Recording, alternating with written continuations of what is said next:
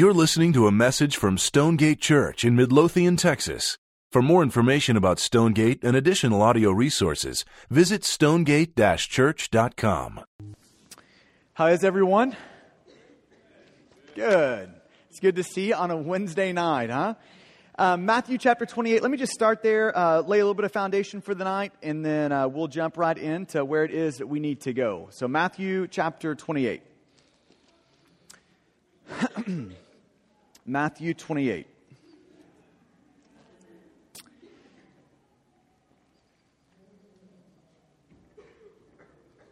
Man, there's not a whole lot better than, than Christians gathering in a room and singing some good, rich theological hymns, huh? It's good stuff.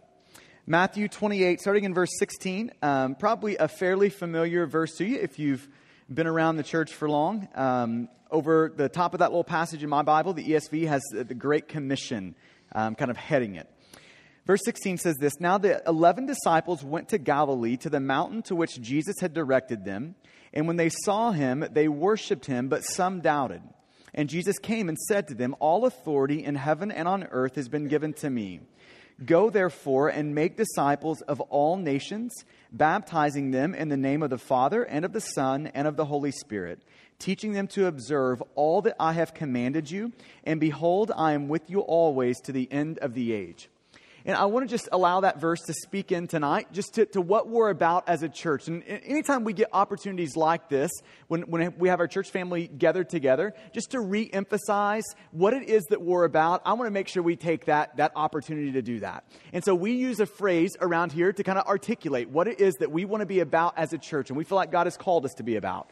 And so that phrase for us goes like this extending the glory of God by making disciples through the gospel of Jesus Christ.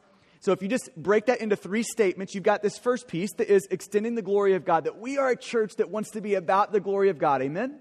It's not about a person, it's not about a group of people, it's not about our church, it's about God. Like Stonegate doesn't exist for Stonegate, Stonegate exists for God, right? So we want to be a church that is about the glory of God. And we're about making disciples. When we think of what it is that glorifies God most, this is our answer making disciples. We want to be a place that makes disciples, makes disciples where people meet Jesus, and mature disciples where they grow in Jesus. And we want to make a lot of disciples, right? So it's, it's all of that. I, it's not only disciples that glorify Jesus, but I would say this that more disciples glorify Jesus more, right? Mature disciples glorify Jesus more. So we want to make a lot of mature disciples. Now, okay, let me just throw this little last little caveat in on this that it's not just us about making disciples, um, mature disciples, uh, people who meet Jesus, it's not the only thing we want to do. We want to make disciples who actually turn around and make other disciples, right? Like we want to make this, people meet Jesus, they, they mature in Jesus, and they turn around and now are making disciples themselves. Like this, this is how we start walking in as a church into multiplication. It's how the kingdom grows, not just by addition, one plus one plus one, but now by multiplica- uh, multiplication. One times like 10 now, times 20 now. It's how multiplication starts to happen. Now, that same sort of, we want to make disciples who make disciples that we would have on a personal level, that we want to do in our church on a personal level, that same thing would exist on a corporate level when we talk about church planting that not only do we want to make disciples, we want to plant churches who plant churches who plant churches who plant churches. Like this is the way the kingdom of God from, you go back and read from Acts chapter uh, 2 on, and you get to Acts chapter 13 in Antioch, the church there, that the way the church has grown is by planting churches. It's not just by making converts or making disciples. It's about planting churches. So we want to be a place that, that plants churches, who plant churches, who plant churches, who plant churches. It's multiplication, not addition, just us growing here and God doing things here, but it's multiplication. Planting churches, God doing things here, and God doing things there. We plant more churches, they plant more churches, God doing more stuff in more different places. That's what we're after. We want to, we want to be a place that, that plants churches that multiplies. So maybe I could just set the stage for tonight like this is by saying that we are really serious about this multiplication thing. We're really serious about that. Making disciples who make disciples, planting churches that plant churches. Like we really want to have maximum impact in the kingdom of God. Now, I hope we all share that little burden and angst deep in our soul that we want to make maximum impact, right? Okay, now let me make this comment. This is going to be a real clarifying thing, hopefully, for tonight. Multiplying ministry requires us to think creatively about also multiplying our money. Like, in other words, if we want to multiply our ministries, church planting, disciple making, all these different things, it means that God, in some way, shape, or form, is going to have to multiply money to get that ministry ball down the road. Like, those two things are connected. I want you to know that, that they're connected. We don't have to be ashamed of that, but, but planting churches costs money having growing churches that are making disciples, it costs money. Those things require money to do and to get about. So let me just tell you the story of Stonegate, just so you'll know how Stonegate started. For, for you to be sitting here today, here's what that required. This didn't just happen magically one day, right? So this is what it required for this whole thing to go down. I served on staff at a church for eight years doing student ministry, and the culture there was to plant churches. And so there was one day when my pastor there said, Have you thought about planting in Midlothian? I said, well, I've, I've driven by it like, tw- I've driven through it like twice in my life, so sure, yeah, I've thought about it, right? And so all that to say, when we said yes to that, um, our church anted up about $100,000 to get us off, off the ground. And then we had a core group of about 20 families who also ended up about $100,000. $200,000 Stonegate's here, right? So I just want you to see that this didn't just happen magically out of like thin air some way that like this required money to, to happen. So I, I want to just make this point again, then we're going to jump in. That multiplying ministry requires us just to think creatively about and ask God for, for big ways for us also to multiply the resources to plant churches, to do all the stuff that God has called us to do here. So I want you to see that. Multiplying ministry requires that. And we're not just talking, we want to plant one Stonegate someday. We want to plant a ton of Stonegates down the road. We want God to be doing stuff like this in a million different places, and we would love to be a catalyst of, of helping that start right? So multiplying ministry requires multiplying resources and for us to think creatively about how to multiply resources around our place. Okay, so with that said, we have had a really wild uh, about two months. And I'm going to let Dave Hanson kind of introduce the last couple of months, and hopefully you listened to the last uh, or the audio from the last family meeting. That would have been good prep work. But Dave's to kind of get you up to speed from where we started a couple of months ago to where we are today and kind of the stuff that has been sandwiched between in this 60 day period. Now, before Dave says anything, though, I want to preface everything Dave says with, with two quick things. Number one, to multiply ministry, it also requires people to think in terms of multiplication and for God to gift churches with people who think like that and, and operate in those sort of realms. And God has been good to us to give us some guys around our church who think and operate like that. Not just like one guy or two guys or three guys, but multiple guys who think like that. So, just uniquely gifted in those sorts of ways that think in terms of multiplication. Now, Dave is one of those. He is uniquely gifted. And if you know Dave, you'd probably agree with me when I say that, right? So, he's uniquely gifted in those sort of ways. So, but here's the second thing I want to preface uh, about this before Dave says a word is I want you to know, but before he says anything about the X's and O's of what we're looking at here, that, that Dave's also a very spiritual man.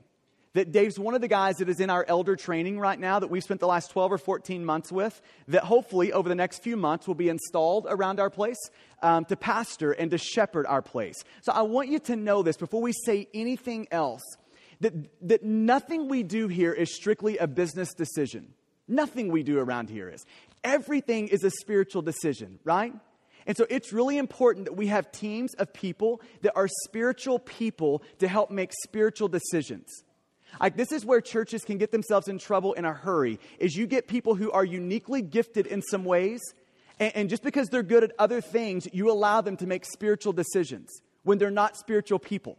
That's a huge problem. So I just want you to hear this on both of these two sides uniquely gifted over here, but also a very spiritual man who, who, with a team of us, is saying, Man, we want to be before God and humble, and we want to do what God wants us to do.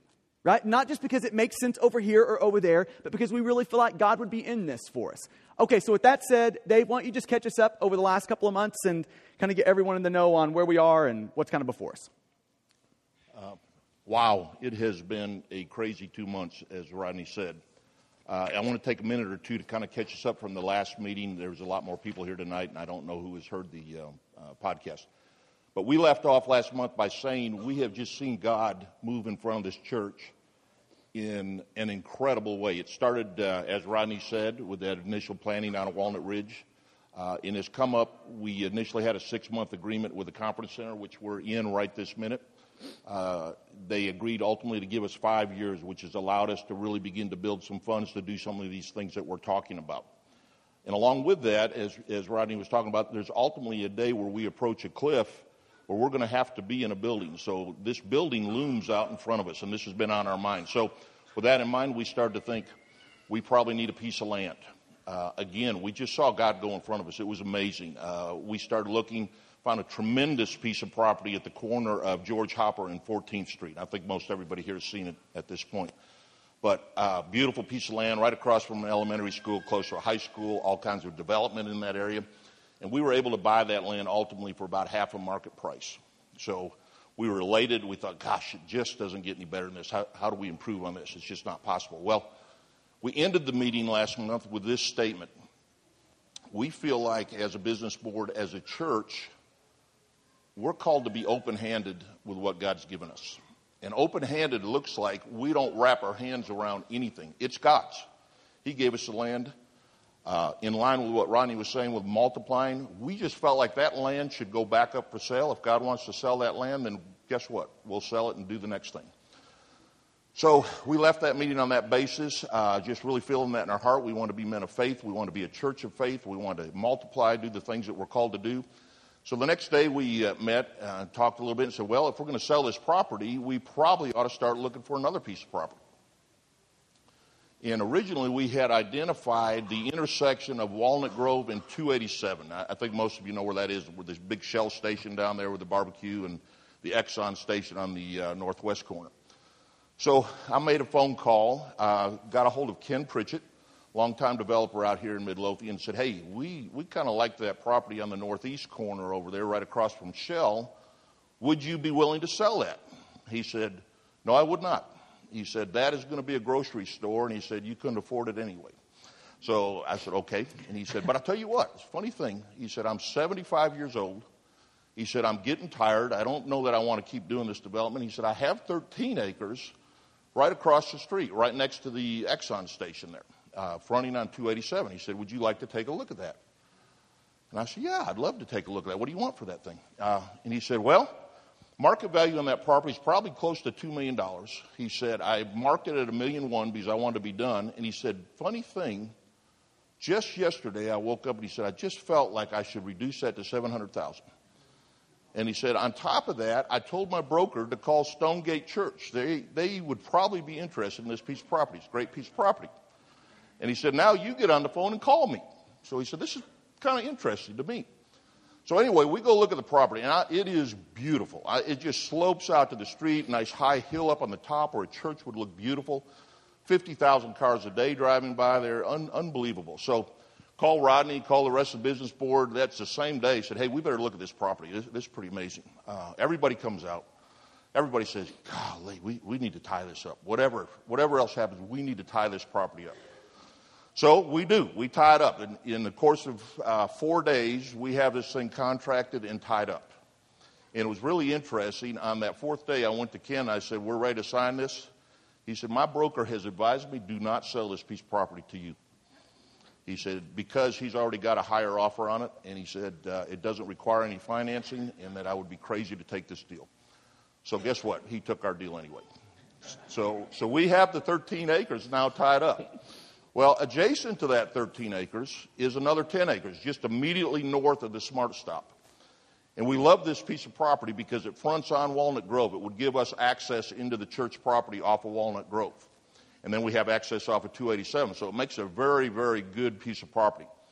Additionally, when you add those two pieces of property together, it gives us an opportunity to sell five or six retail pad sites like a Starbucks or a, donut shop or any number of things that would go down there which would give us an opportunity to uh, pay for this whole property. So the next conversation, we probably ought to get that 10 acres tied up. So that very same day, we go in and talk to uh, uh, Rob and Dennis Smart, really good guys. Really enjoyed talking to them. So what do you want for that property? And they said, uh, that'd be $3. And that's the deal at $3.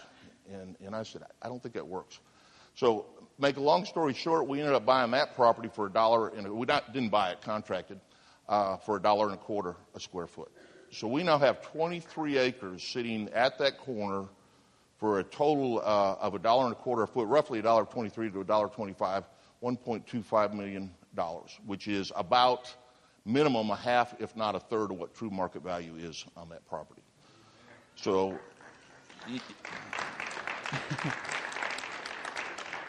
It truly has been astounding when, it, when you start talking about it. I think we miss seeing God go in front of things, but He has walked in front of us just repeatedly on every single thing we have been doing as far as land, as far as facilities, everything. It's, it's been amazing. And, it, and, I have just been so personally humbled to been uh, having had a chance to be involved with this and just seeing God at, at work. It, has been astounding. So, uh, at this moment, as we sit here tonight, we now have 23 acres under contract. Uh, let's pull up a couple of slides here minute. I'll kind of show you what we're, we're, what we're looking at here a minute. This is a expanded overview of Midlothian. You probably recognize it. That first star up there in the top, that is the present property that we have right now, 12 acres, at the corner of George Hopper and 14th.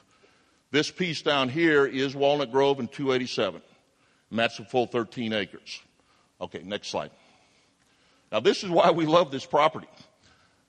They just passed an initial platting for six to 9,000 houses immediately to the east of this property. That's been 1,200 acres that have sat there for around 10 or 11 years, and just in the last two weeks, they've authorized that to go ahead. That's huge. Second thing is, they're building this high school just north of us up here. That will be completed in the next year to two years. And within four years, that'll be a full high school. And at that time, they will expand Walnut Grove to either a four or six lane road. It will be just uh, very similar to Midlothian Parkway. So we're looking at an outstanding boulevard going right up through the center of Midlothian.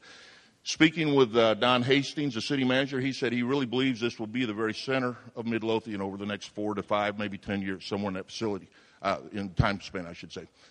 Uh, uh, additionally, we have been given an opportunity to do a median cut across 287, which allows us access into the property, which by itself is somewhat of a miracle. They just don't hand those out. So we just think we have a tremendous piece of property. Let's see the next slide. And here's how it breaks down. Uh, there's the 10 acres that we're talking about, 13 acres to the west, and then the smart stop on the corner. And the last slide. Can you see that pretty well? This is a, this is a Google map view of it. There's the 10 acres. We would have probably two access points off Walnut Grove and another one off the, the uh, front on 287. Almost a thousand feet on both of those roads. Amazing piece of property. Okay, so that kind of brings us up to date. Now, this is where we're at. This is where it gets kind of interesting. Uh, as a board, we sat down and said, okay, how do we wisely look at this land? What, what do we do as a church body that would honor God, glorify God, and show great faith in what He has given us? So we started looking at this property and we said, gosh, this would just be such a great opportunity to use this as a tool to multiply what God has given us. So, right about that time, uh, we had a man that offered to give us a guaranteed buyback on that 23 acres. If after three years, for some reason, we have not sold that piece of property, he would buy the whole 23 acres back. So what this allowed us to do is now put the original 12 acres plus this 23 acres on the market, which is what we're going to talk about tonight, and allow God to go to work again. Uh, an ideal situation in that case would be we sell the 12 acres. Uh, we think that 12 acres would net us almost $800,000 profit on a realistic market view and sell the other 10 acres that were on the east side, which would net us almost another million seven clear. So if we sold those two pieces of property, that would be $2.4 million clear that we would be able to generate in the course of the next couple years. That is an astounding number. And after we paid for the 13 acres, we would have 13 acres free and $1.7 million that we could pay towards the church.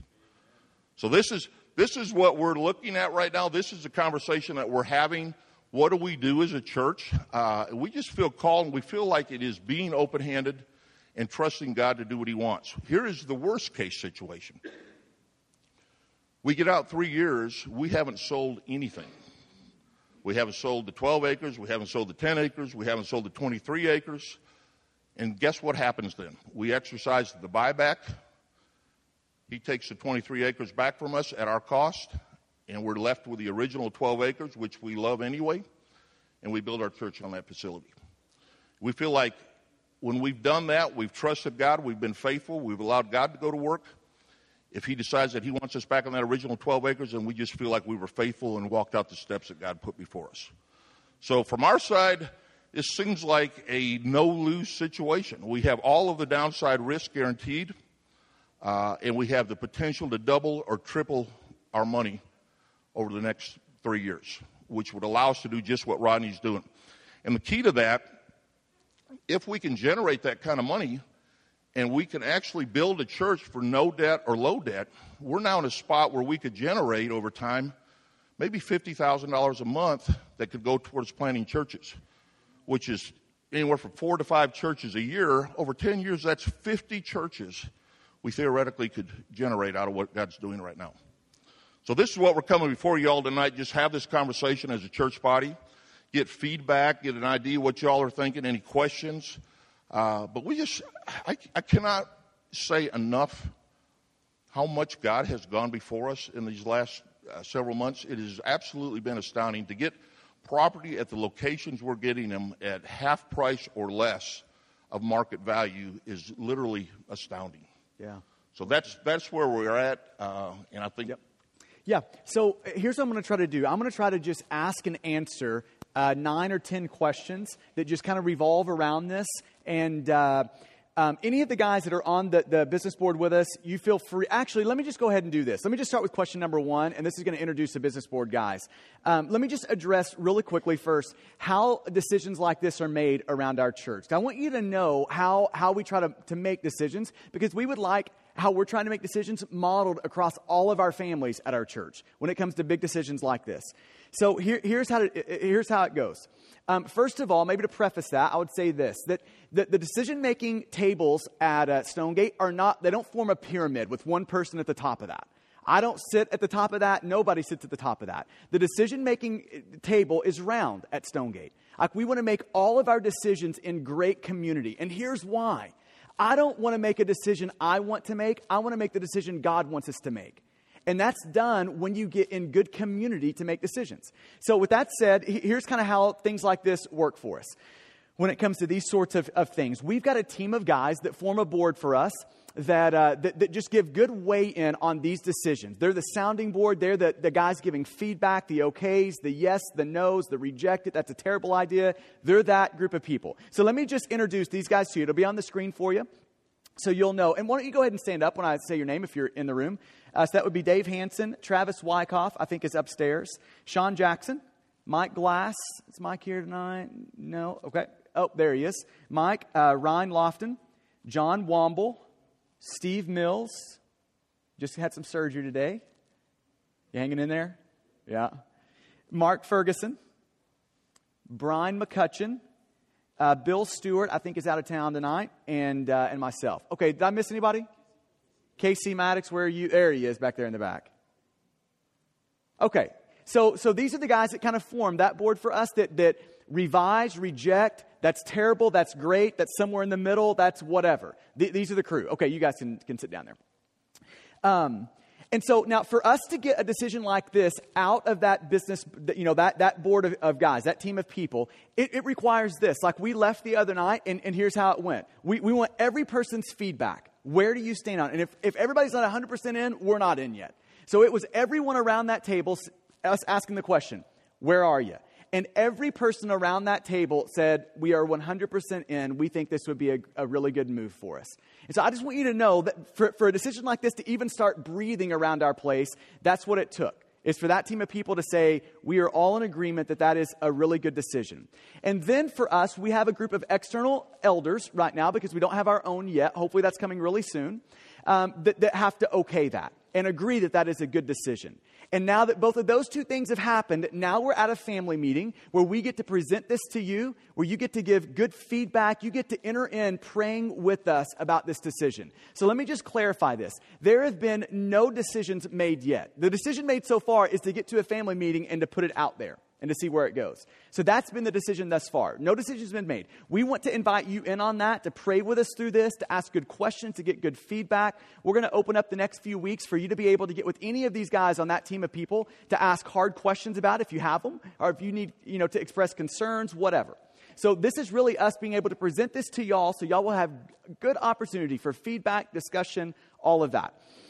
And so, uh, and, and, let me just emphasize this too, just on the back end of this, that, that, it is a little bit time sensitive when we're in land kind of things like this.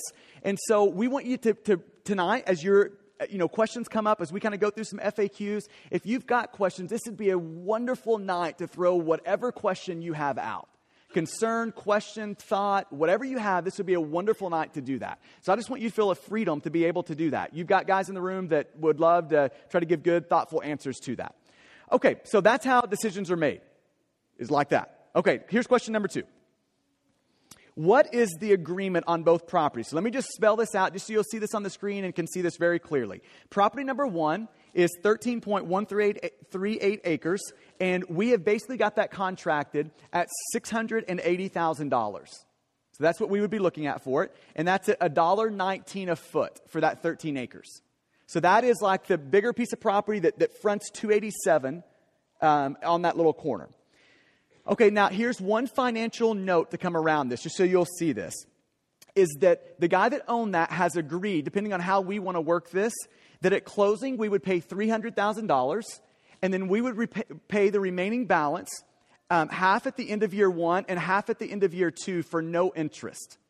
So if we want to just go at it slowly, we can go that way with it. So just so you, so you know that, that little financial note there on the, the, the deal that we've got. On property number two, this is the 10 acres. So you might think about the three different things we have right now. Is we have 12 acres on George Hopper and 14th.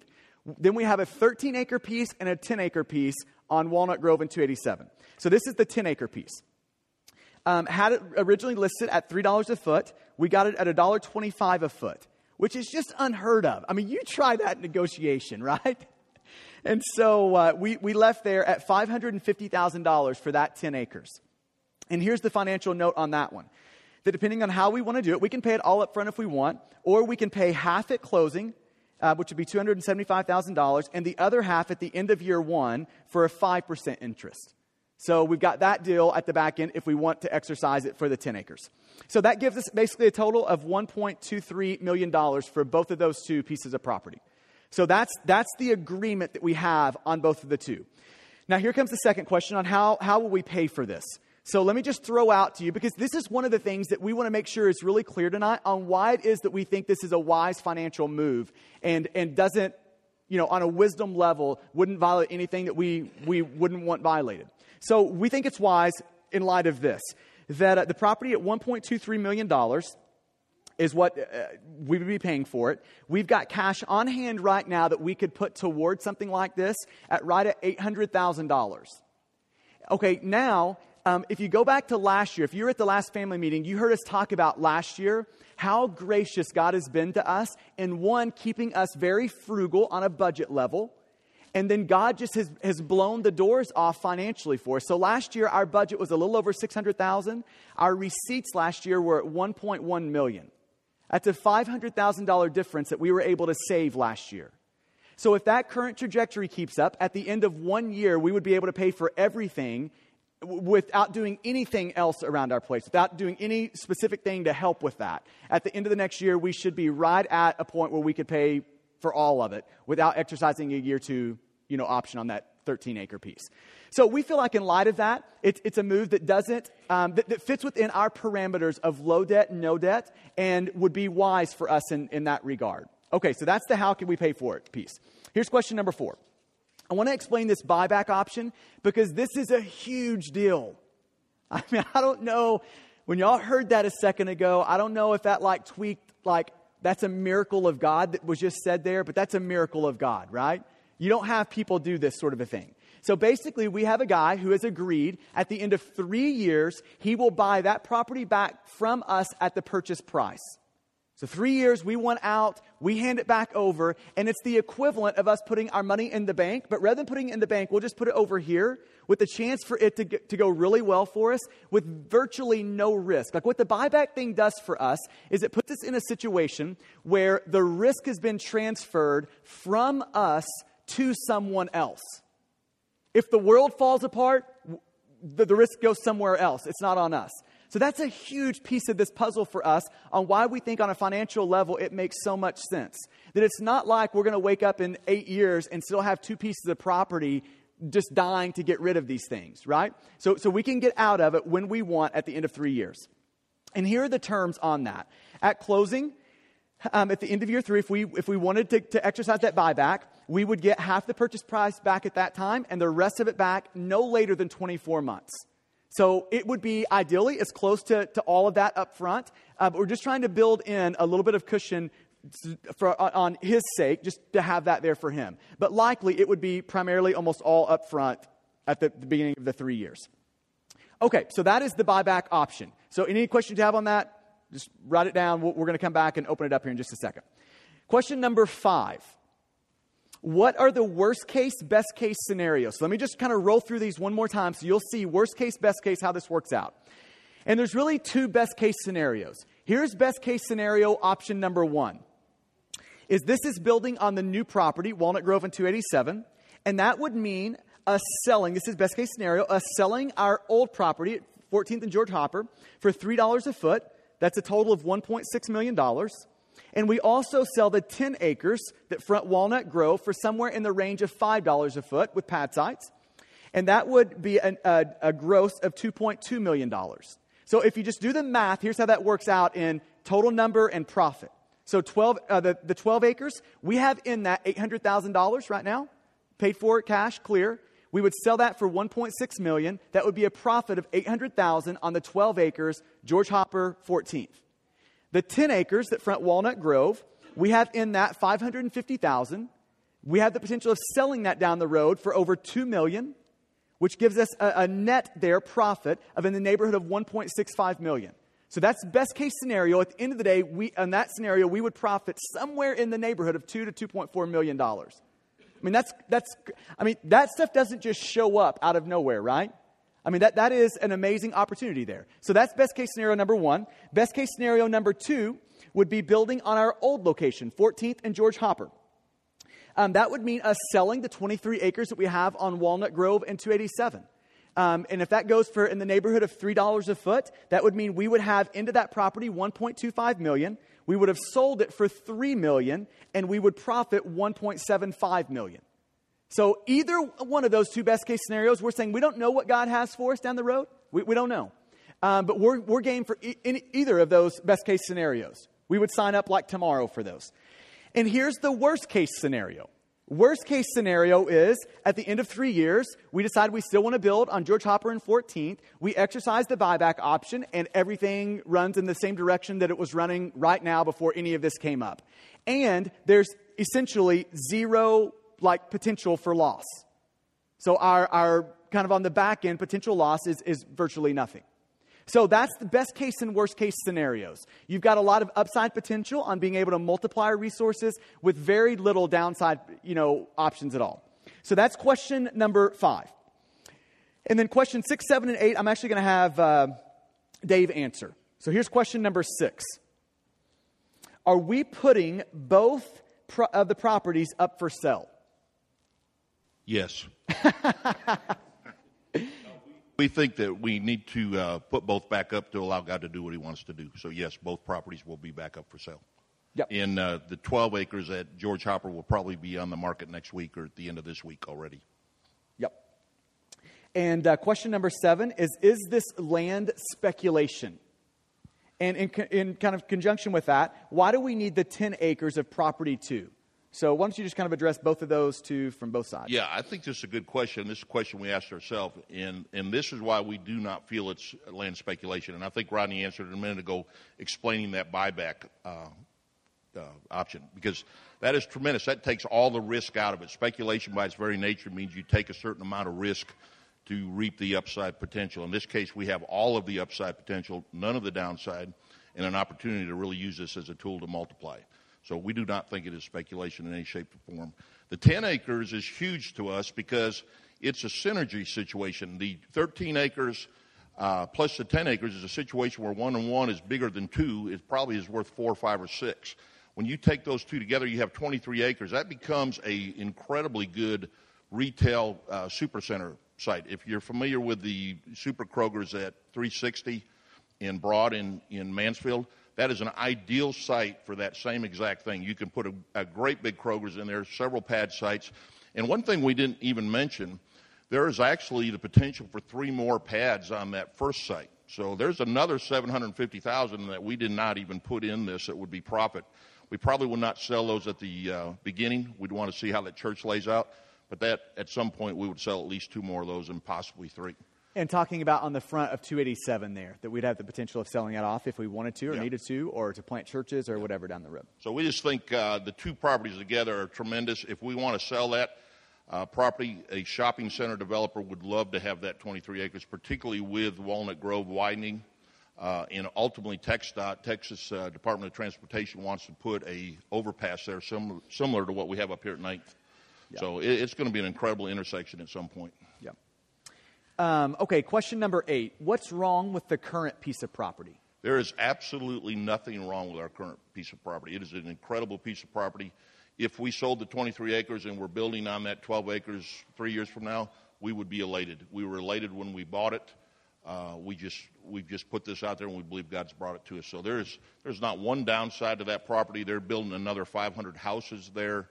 Uh, that whole midpoint development's occurring. You have retail coming into that area. There's a great big piece of property very close to that that will probably ultimately be houses. So both properties have great upside. There's, there's really no downside to either one of them. And that's really the good news about this whole thing is it's like a, a great, great option when it comes to both of these two pieces of, of land. There's not like one that is terrible and the other is great. Yeah, know? and I want to add something too. We're, we're not really going to get into it tonight, but when we were looking for land, there is land all over Midlothian that uh, is running in the three dollar a foot range. There's an acre across from McDonald's that's one million dollars for one acre. So when we're buying this stuff at a dollar and a quarter a square foot, it is truly an amazing act of God that we've gotten those properties for that. And both of those are in that ballpark. The, the first one's at a dollar and a half, and these are a dollar and a quarter. So when we say we think we can get $3 a foot or more on that 12 acres, that's not a pie in the sky number. That's a realistic number. Uh, $3 for the whole 23 acres is a realistic number. $5 for that 10 acres. These are very real numbers. So the potential really is extremely high, and it could be more than that. Pads could go for more than that once they start widening Walnut Grove. So this is this is why we just think we're in such a tremendous spot either way. Yep. And question number nine is Will this affect when we build? No, this does not affect us uh, other than positively. Uh, this gives us an opportunity if we can raise, it, uh, raise the money to be able to actually build sooner.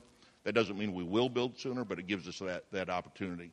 And uh, another thing that, as Rodney was talking, when we sell that first piece of land, not only do we have the 2.4 million, but we have the original 800 that we put into that land also. So we're already almost halfway to building the church uh, with no debt. So it's, it's pretty tremendous what's happening. Okay, and then uh, number 10, let me address this one. As far as what does this look like moving forward? So I just want you to see a picture of kind of where we are and what the next uh, uh, couple of months hold for us. So tonight is the family meeting. So we've already come out of making sure all of our that team of guys all have said yes to this. We think it's a good deal. I am saying at the end of the day, if you want to know where I am on it, I think it's a wonderful deal. I, I don't see any downside to it. And so uh, I could not be more excited about where God has us positioned. I think it's just one of those things where we get to open up our hands and say, God, you can do whatever you want to do, and we get a front row seat to watch. And so, um, in that regard, I am ecstatic about it. So that's kind of coming into this. We have a family meeting tonight, and then he- here's what happens over the next few weeks: is that we want to invite you in with us to start praying and listening to God on this thing. And let me just say this one more time. We're not making any decisions because it's a business wise, non wise move. We're making decisions because we feel like this is what God wants us to do or not what God wants us to do.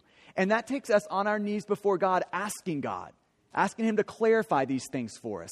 And so we want to be really diligent about that. So we're going to ask everyone in our church family over the next seven to 10 days for you to pick a day out with your family and fast over this.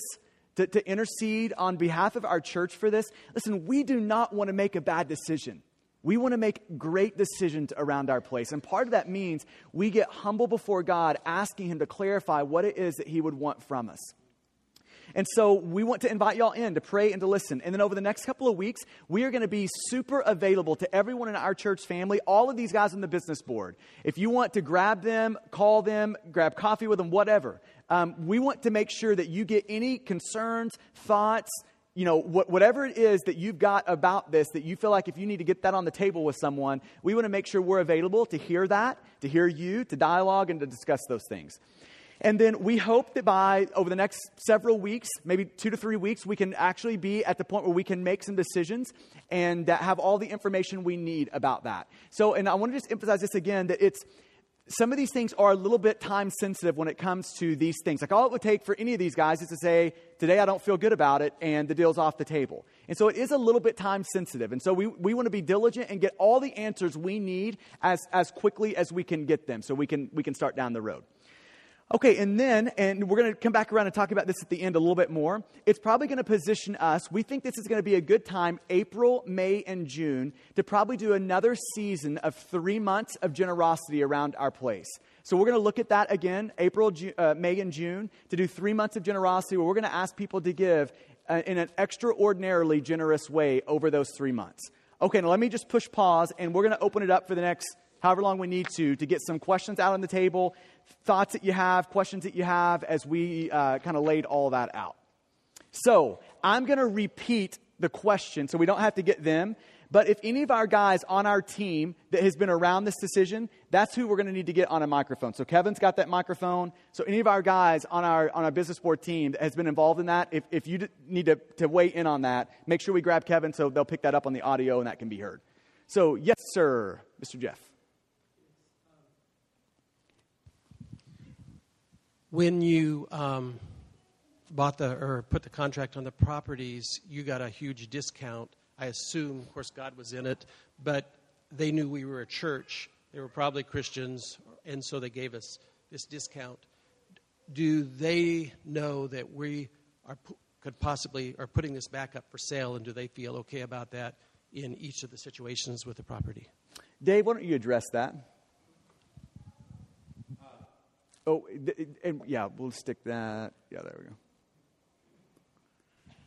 Both parties do know that we're Stonegate Church, and we have had that conversation. In fact, it's been uh, pretty outstanding conversations with both uh, Ken Pritchett and Dennis and Rob Smart. So there's no question that we're a Christian church.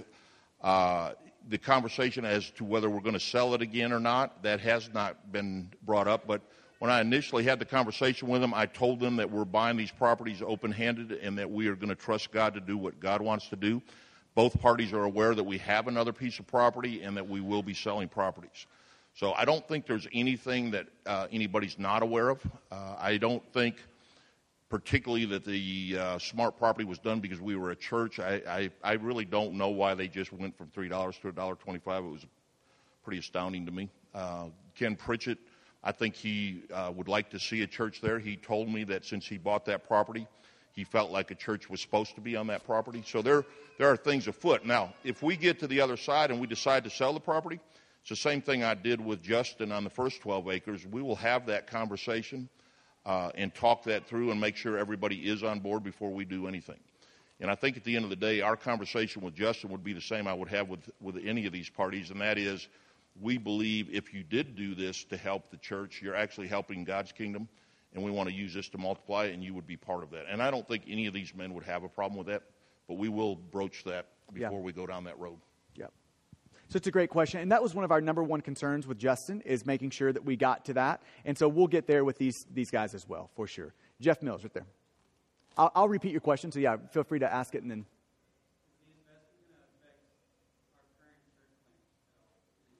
Is the investment going to affect our current church planters? The answer is no to that. So, when, when we think about this investment, it is money that we are saving, knowing that in four years we've got to move out of here. So, it's money that we're designating for that purpose anyway. So, when it comes to church planters, and listen, I'm about to say something that is about to be like, are you serious when you hear this? But right now, we have right at a million dollars set aside. We're not even talking about what we're doing over here, building wise and all this, set aside for church planting and planters. So just allow that to just say, God is really good to Stonegate Church for a second, right? And so the answer is no. That we, we feel like for, for the time being, we've got everything we need for the immediate future for church planting, too. Yes.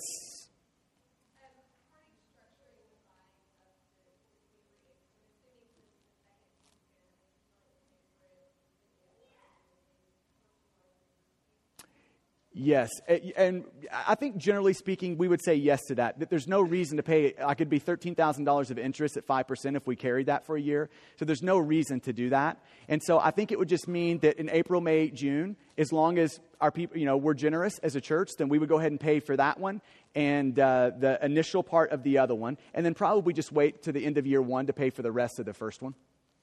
So generally speaking, I think that's how we're looking at it. Uh, Brandon, up here.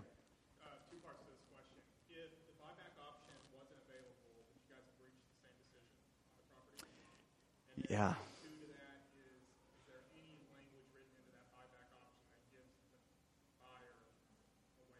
Yeah. So, so uh, you you want to answer the first one? I'll answer the second part of that. Okay. So the, the answer or the question was, if we didn't have the buyback, would we would we be here tonight? And then the second part is there any language written into that contract that would allow an out for the guy that's going to be buying it back? That's a good question. I don't really know. I think we'd still be sitting here with these properties contracted. Whether we would go forward with them or not, I don't know. Uh, the beauty of that buyback, it gives us an automatic, we ought to go forward uh, based on that. So, uh, it, you know, and I'd add to that further question about speculation. If you see us buy a third or fourth piece of land without selling some of this, I'd probably have a pretty good question. Uh, but, Stonegate owns half of Midlothian. Yeah. What is their, what, what is their problem? oh but man, we we just uh, we feel like that was just God stepping into the middle and allowing us to move forward without this risk. That risk has been moved completely off our back. So, uh, you know, it, it, would be questionable whether we would yeah. move forward without it. My guess would probably be no. Yeah. Uh, at the end of the day, that's that's my gut would be no. Yeah. And then on the second side of that, the answer is also no to that one. That it's yeah, there won't be a language written into that. That uh, yes, at the back. We'll go Miss Denise and then Mr. Kurt.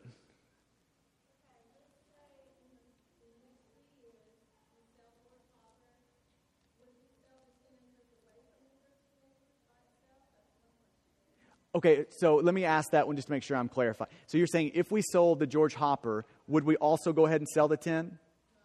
Okay. Okay, yeah. So Yes, we absolutely would sell the 10. We want the 10 because that's the money that will provide the funding for the actual 13 acres over time.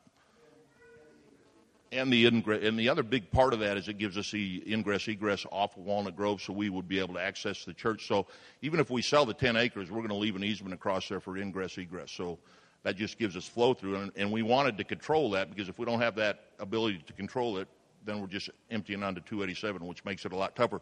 We're also talking to the smart uh, stop there about actually having ingress egress through their property, uh, which would be beneficial to them, and hopefully people stop in there and buy uh, bread and butter or whatever. Yeah. Uh, That's what I normally get at a convenience store. yeah. Uh, Where's the bread and butter? If we if we had those accesses, that really opens everything up. Then we'd have about uh, anywhere from four to five exit points out of the church, which really helps it flow. Yeah. Second question was what?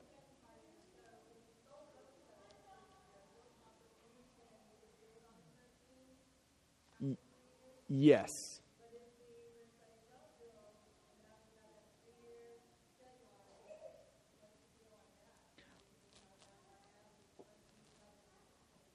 Okay, I'm a little bit confused on what you asked there. Did you understand what she asked? I think I understood okay, what you're saying. Why don't you repeat the question and then try to go I think you're asking if we sold the 12 acres and we sold the 10 acres and we still own the 13 acres, would we exercise the buyback? Is that correct? Well, if we are at the three year point, we're going to say God has now closed the door for going forward because we now have to start construction. The, the, the odds are very high that at the end of three years, no later than that, we're going to be under construction. Uh, so, you know, and, and, a good question would be when do you stop doing this? Well, we feel like we would stop doing this when, as I just said, we either got close to the point where we need to build, we would say this is where we stay. Uh, or if we sold none of the property at all, then we would go back to the 12 acres and we would be done. So we would not exercise the buyback on just the 13 acres. If we sold the 12 and the 10, we would probably go ahead and build on that 13 at that point. Yes, Mr. Curtin.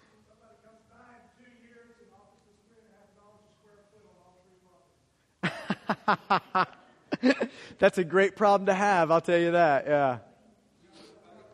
What's that? Yeah, yeah. If you know somebody, yeah.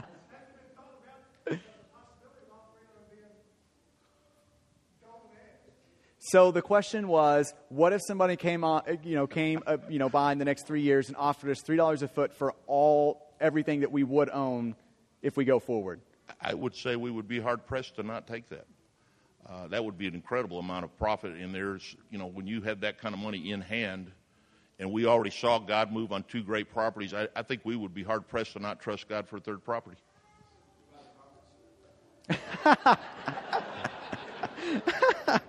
We have actually made an offer on the conference center, but they're not taking right now. oh gosh. Okay, yes.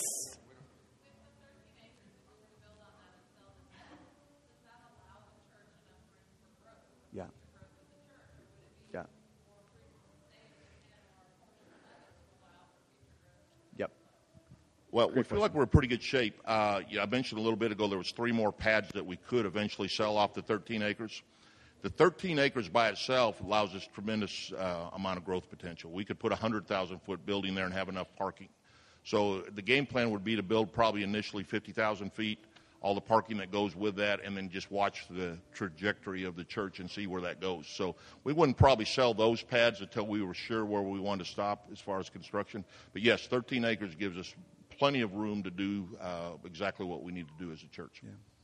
So that, that question, just so everybody was clear on that, was is 13 acres enough if we sold the George Hopper property, that 12 acres, the other 10 that fronts Walnut Grove, are we left with enough? And our answer right now is we feel like that would be enough for us. So, okay, other questions? Yes, sir.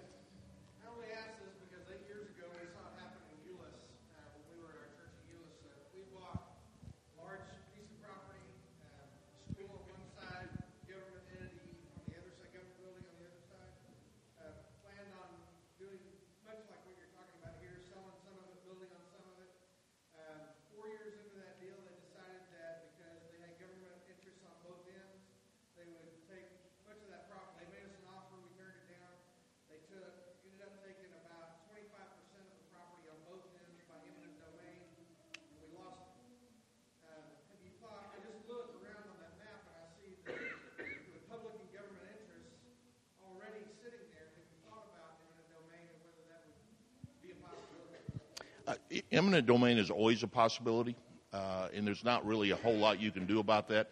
We've spent a lot of time talking to the city. They have no plans to do anything there other than develop Walnut Grove out, and they, they love the thought of us being there. Uh, if three years went by, market value of that land, and they would have to pay us market value of that land on an eminent uh, domain uh, proceeding, uh, that may actually work to our favor if that happened. I don't think the odds of that are more than 1%, if, if even 1%, but that's a good question. And that was a question on eminent domain. Could we lose the property something if the government needs it for whatever? So, yeah, eminent domain just basically means the government can say, we need your property. It's for the public, uh, public good, so we're going to take your property. But they do have to pay you market value, um, which is debatable sometimes. Yeah. Yes, sir.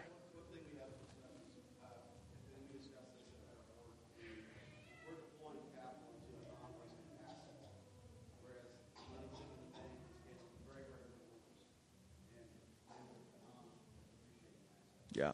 For sure. You know, and I mean, this is one of the things that factor into us that we could leave it in a bank and it's 0% interest and uh, leave it there and for the next several years and then take what we've got and do what we need to do with it. And this just, I think, puts us in a position where we virtually have little to no in, uh, you know risk at all yet it's in a place that if god so chooses to blow that up in the best sense of the word he could do that and double or triple that money for us and so um, yes, to your point, I mean, I think it, you know, when I think about the parable of the talents, I think there is something to that about where we are right now.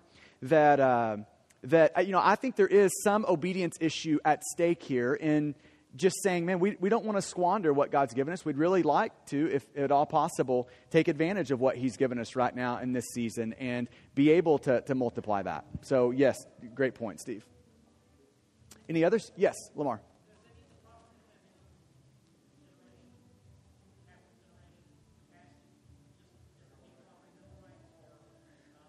Gotcha. Yeah.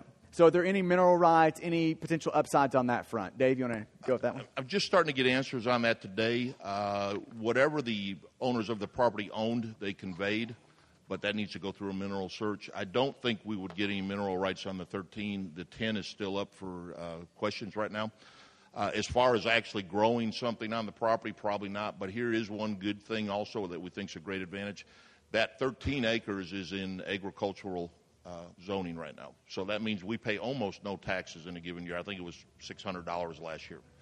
So that's just a huge plus while we wait. We're paying no taxes on that. The 10 acres we pay taxes on. But for that 13 where it sits, to be in ag is another huge plus for us. Yep. Any others? A great time to try to get answers, concerns, just anything that you have when, you know, yes, ma'am. Yep. Yeah, well, we've actually talked about that. I'm probably getting insurance just in case that would guarantee that. So, yep. Mm-hmm. So we have we have been there. We've had that conversation. And then we thought, do we just go assassinate him if we do that, right? I'm totally joking. I would probably get thrown in jail for that if that, if, yeah. can, can, can, we, yeah, can we strike that from the record real quick? Okay, good. yes.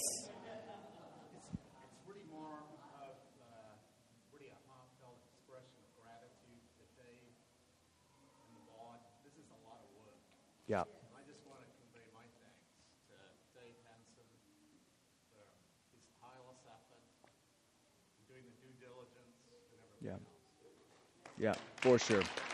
No doubt.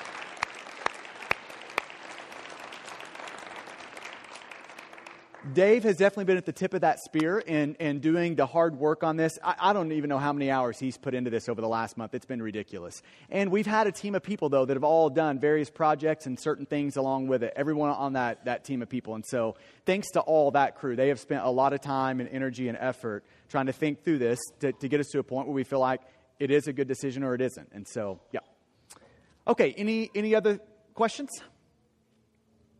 Yes, sir.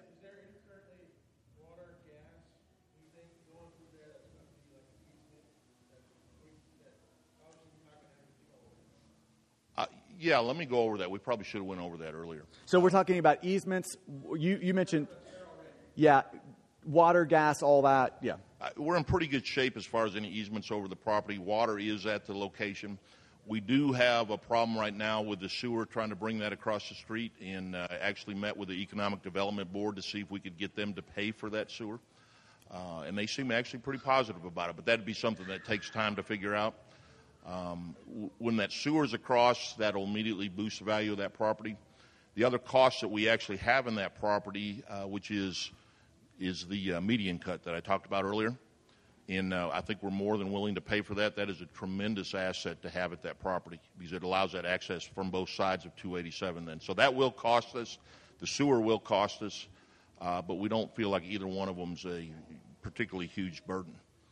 Yep. Okay, any more?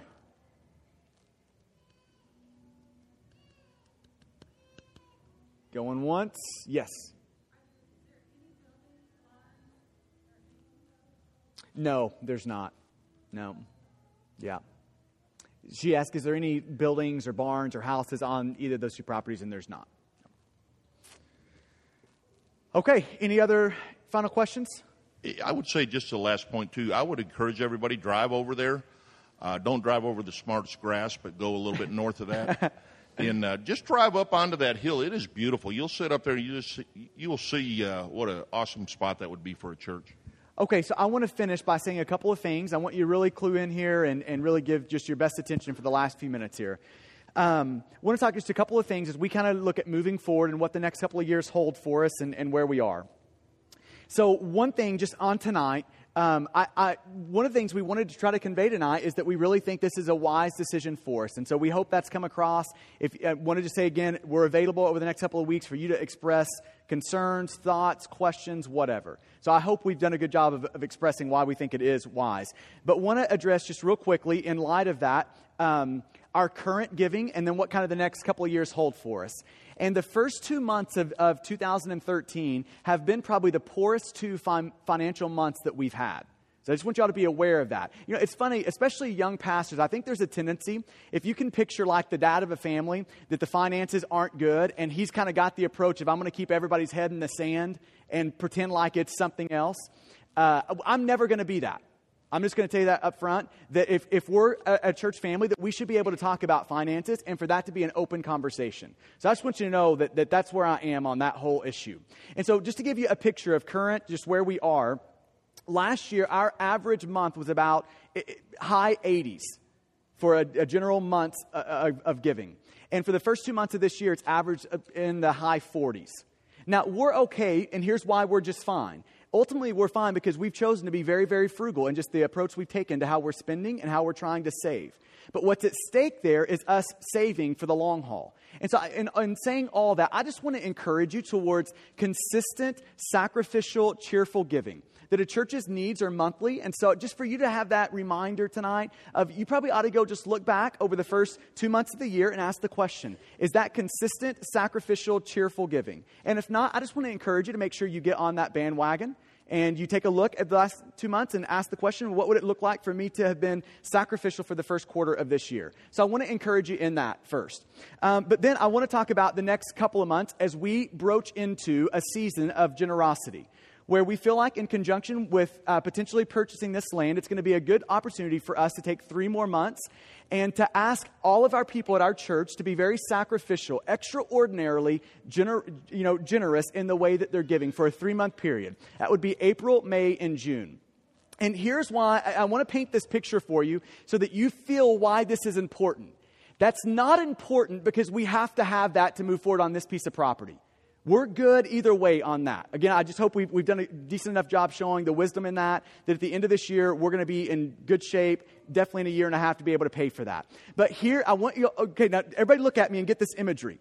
If this is like the four year mark coming up for us when the conference center says bye bye, we are approaching that cliff.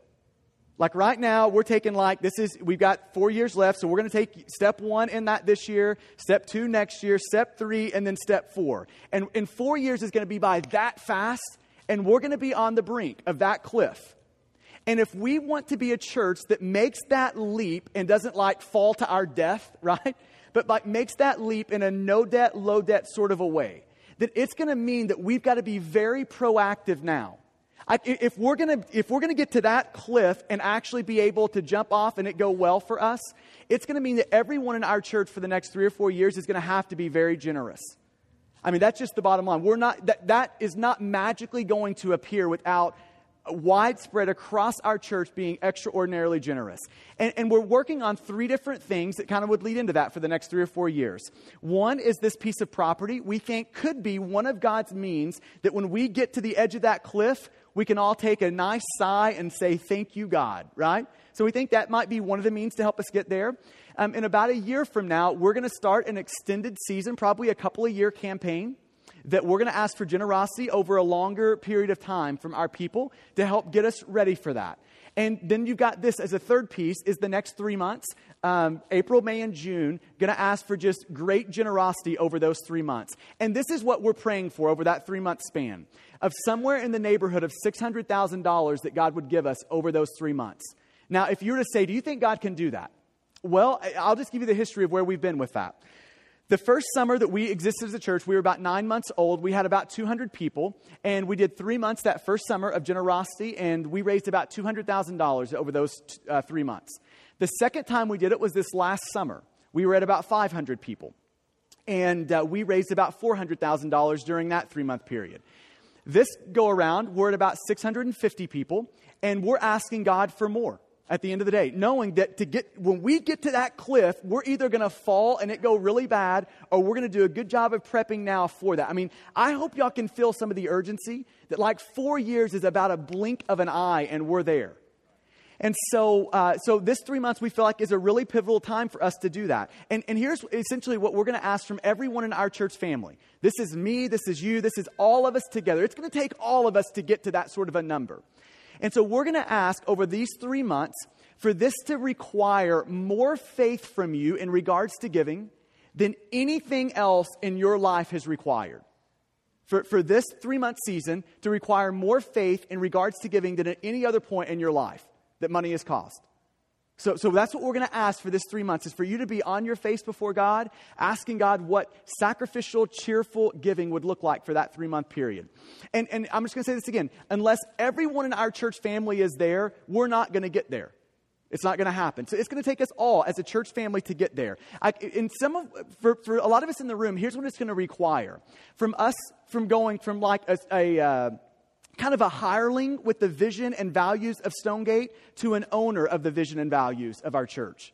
Like for this just not to be kind of a peripheral thing that you come and kind of enjoy periodically, but for this to be something you own. Like if you want us to get there, no debt, low debt, I'm just going to say this. It's going to require you, me, all of us to give really generously for us to get there. Okay, now in light of that, uh, let me just say a couple things and then two things and then we're going to end. Um, number one is why would I ask for that? Like the most um, sacrificial, as it relates to giving, the most sacrificial moment of your life, that the like form of giving that would require the most faith from you. Why are we asking that? Let me just give you two quick reasons why we're asking that. Here's the first one: is we're not after big money around here. We're after big faith. Okay, now here's the truth for everyone in the room. We love money much more than we think we love money. And, and, at the end of the day, and I've told you this repeatedly, I don't want things from you, I want things for you.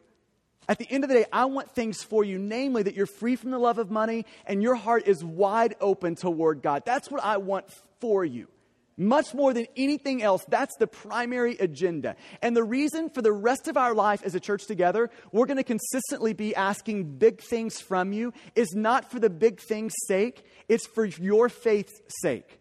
It's because we want big faith grown around here. We want our church family to be people who exercise tremendous faith, not only in the way we give, but in the way we live, in our marriages, in every area of our life. So the reason we make big asks like that is because we really want God to, to grow big faith. But here's the second reason is because giving generously, like big giving like that, equals a big eternity. Now, just I, I want to ask you the question do you believe it in Matthew 6, 19 through 21, where Jesus says, don't lay, you know, don't lay up for yourselves treasures on earth where moth and rust destroy and where thieves break in and steal, but lay up for yourselves treasures in heaven. I, do you really believe that? See, I've got to ask myself that question as a pastor. Do I really believe that? And if I really believe that, do you know what this moment, how it changes for me? If I really believe that by you investing into the kingdom of God, that in some way it expands your eternity, that you can't keep any of these earthly things with you, but like according to Matthew 6, you can send them ahead where you can enjoy them forever later on. If I really do believe that, here's how it changes this moment. It, it, it, changes like from the posture of, man, I wonder how they're going to take this or what they're going to think about that. Or it changes from that, from me just to have a real calm confidence saying, this is for your good. It's not just a church thing. It's not just a church planting in the future thing. This is for your good. If you really believe, I can, you're going to have to ask yourself the question do you really believe that? Do you really believe that making the next purchase for your temporal comfort is going to be more eternally joyful for you than investing that in the kingdom? Like, that's going to be a question we're all going to have to answer. Like, where do we want to store it up? And so I, am just saying this that the reason I want to always ask big things from you and from me is because I really believe it has an eternal impact for all of us, right? Okay, so I want big faith and I want a big eternity for everyone in the room. And lastly, I want to just be able to affirm this. If you were to ask the question, Rodney, are you in on this? Like, are you in? I just want you to know I'm not going to ask you to do anything that I am personally not willing to be at the tip of the spear from. So when, I, when we're talking sacrifice, I- I'll just make this promise to you. There is no one at our church that's going to feel that cut deeper than I will. There's no one going to feel it deeper than I will. I'll, I'll, make that promise to you that I will be at the tip of the spear when it comes to sacrifice. And I just want you to picture what's at stake here for just a second. If you can imagine 10, 15, 20 years down the road, and you can imagine us planting 10, 20, 30, 40, 50 churches because we have a no debt, low debt facility where rather than paying, and you could just go pick churches around, rather than paying 30 grand a month, 40 grand a month, 50 grand a month, 60 grand a month, 70 grand a month in a mortgage, we're getting to, to allow all that money to flow out of our place into church planting. And here's the only reason that will happen is for this season of our church's life, next four years, for this season, our church to have been extraordinarily generous. It, like, here's what I'm saying. If our church doesn't do it right now in this four years of, of this season, then it's going to impact the rest of that for us. So I just want you to feel what's at stake there. If you can see down the road, not just Stonegate, but multiple Stonegates around our area and country that have planted multiple Stonegates, that have planted multiple Stonegates, that's what's at stake right now for us. And so, in light of that, man, I want to invite you in on that to be a part of that for you to, to think about big things, giving generously, about eternity, about all of those things. Amen? Okay, let's pray together and then we will let you go.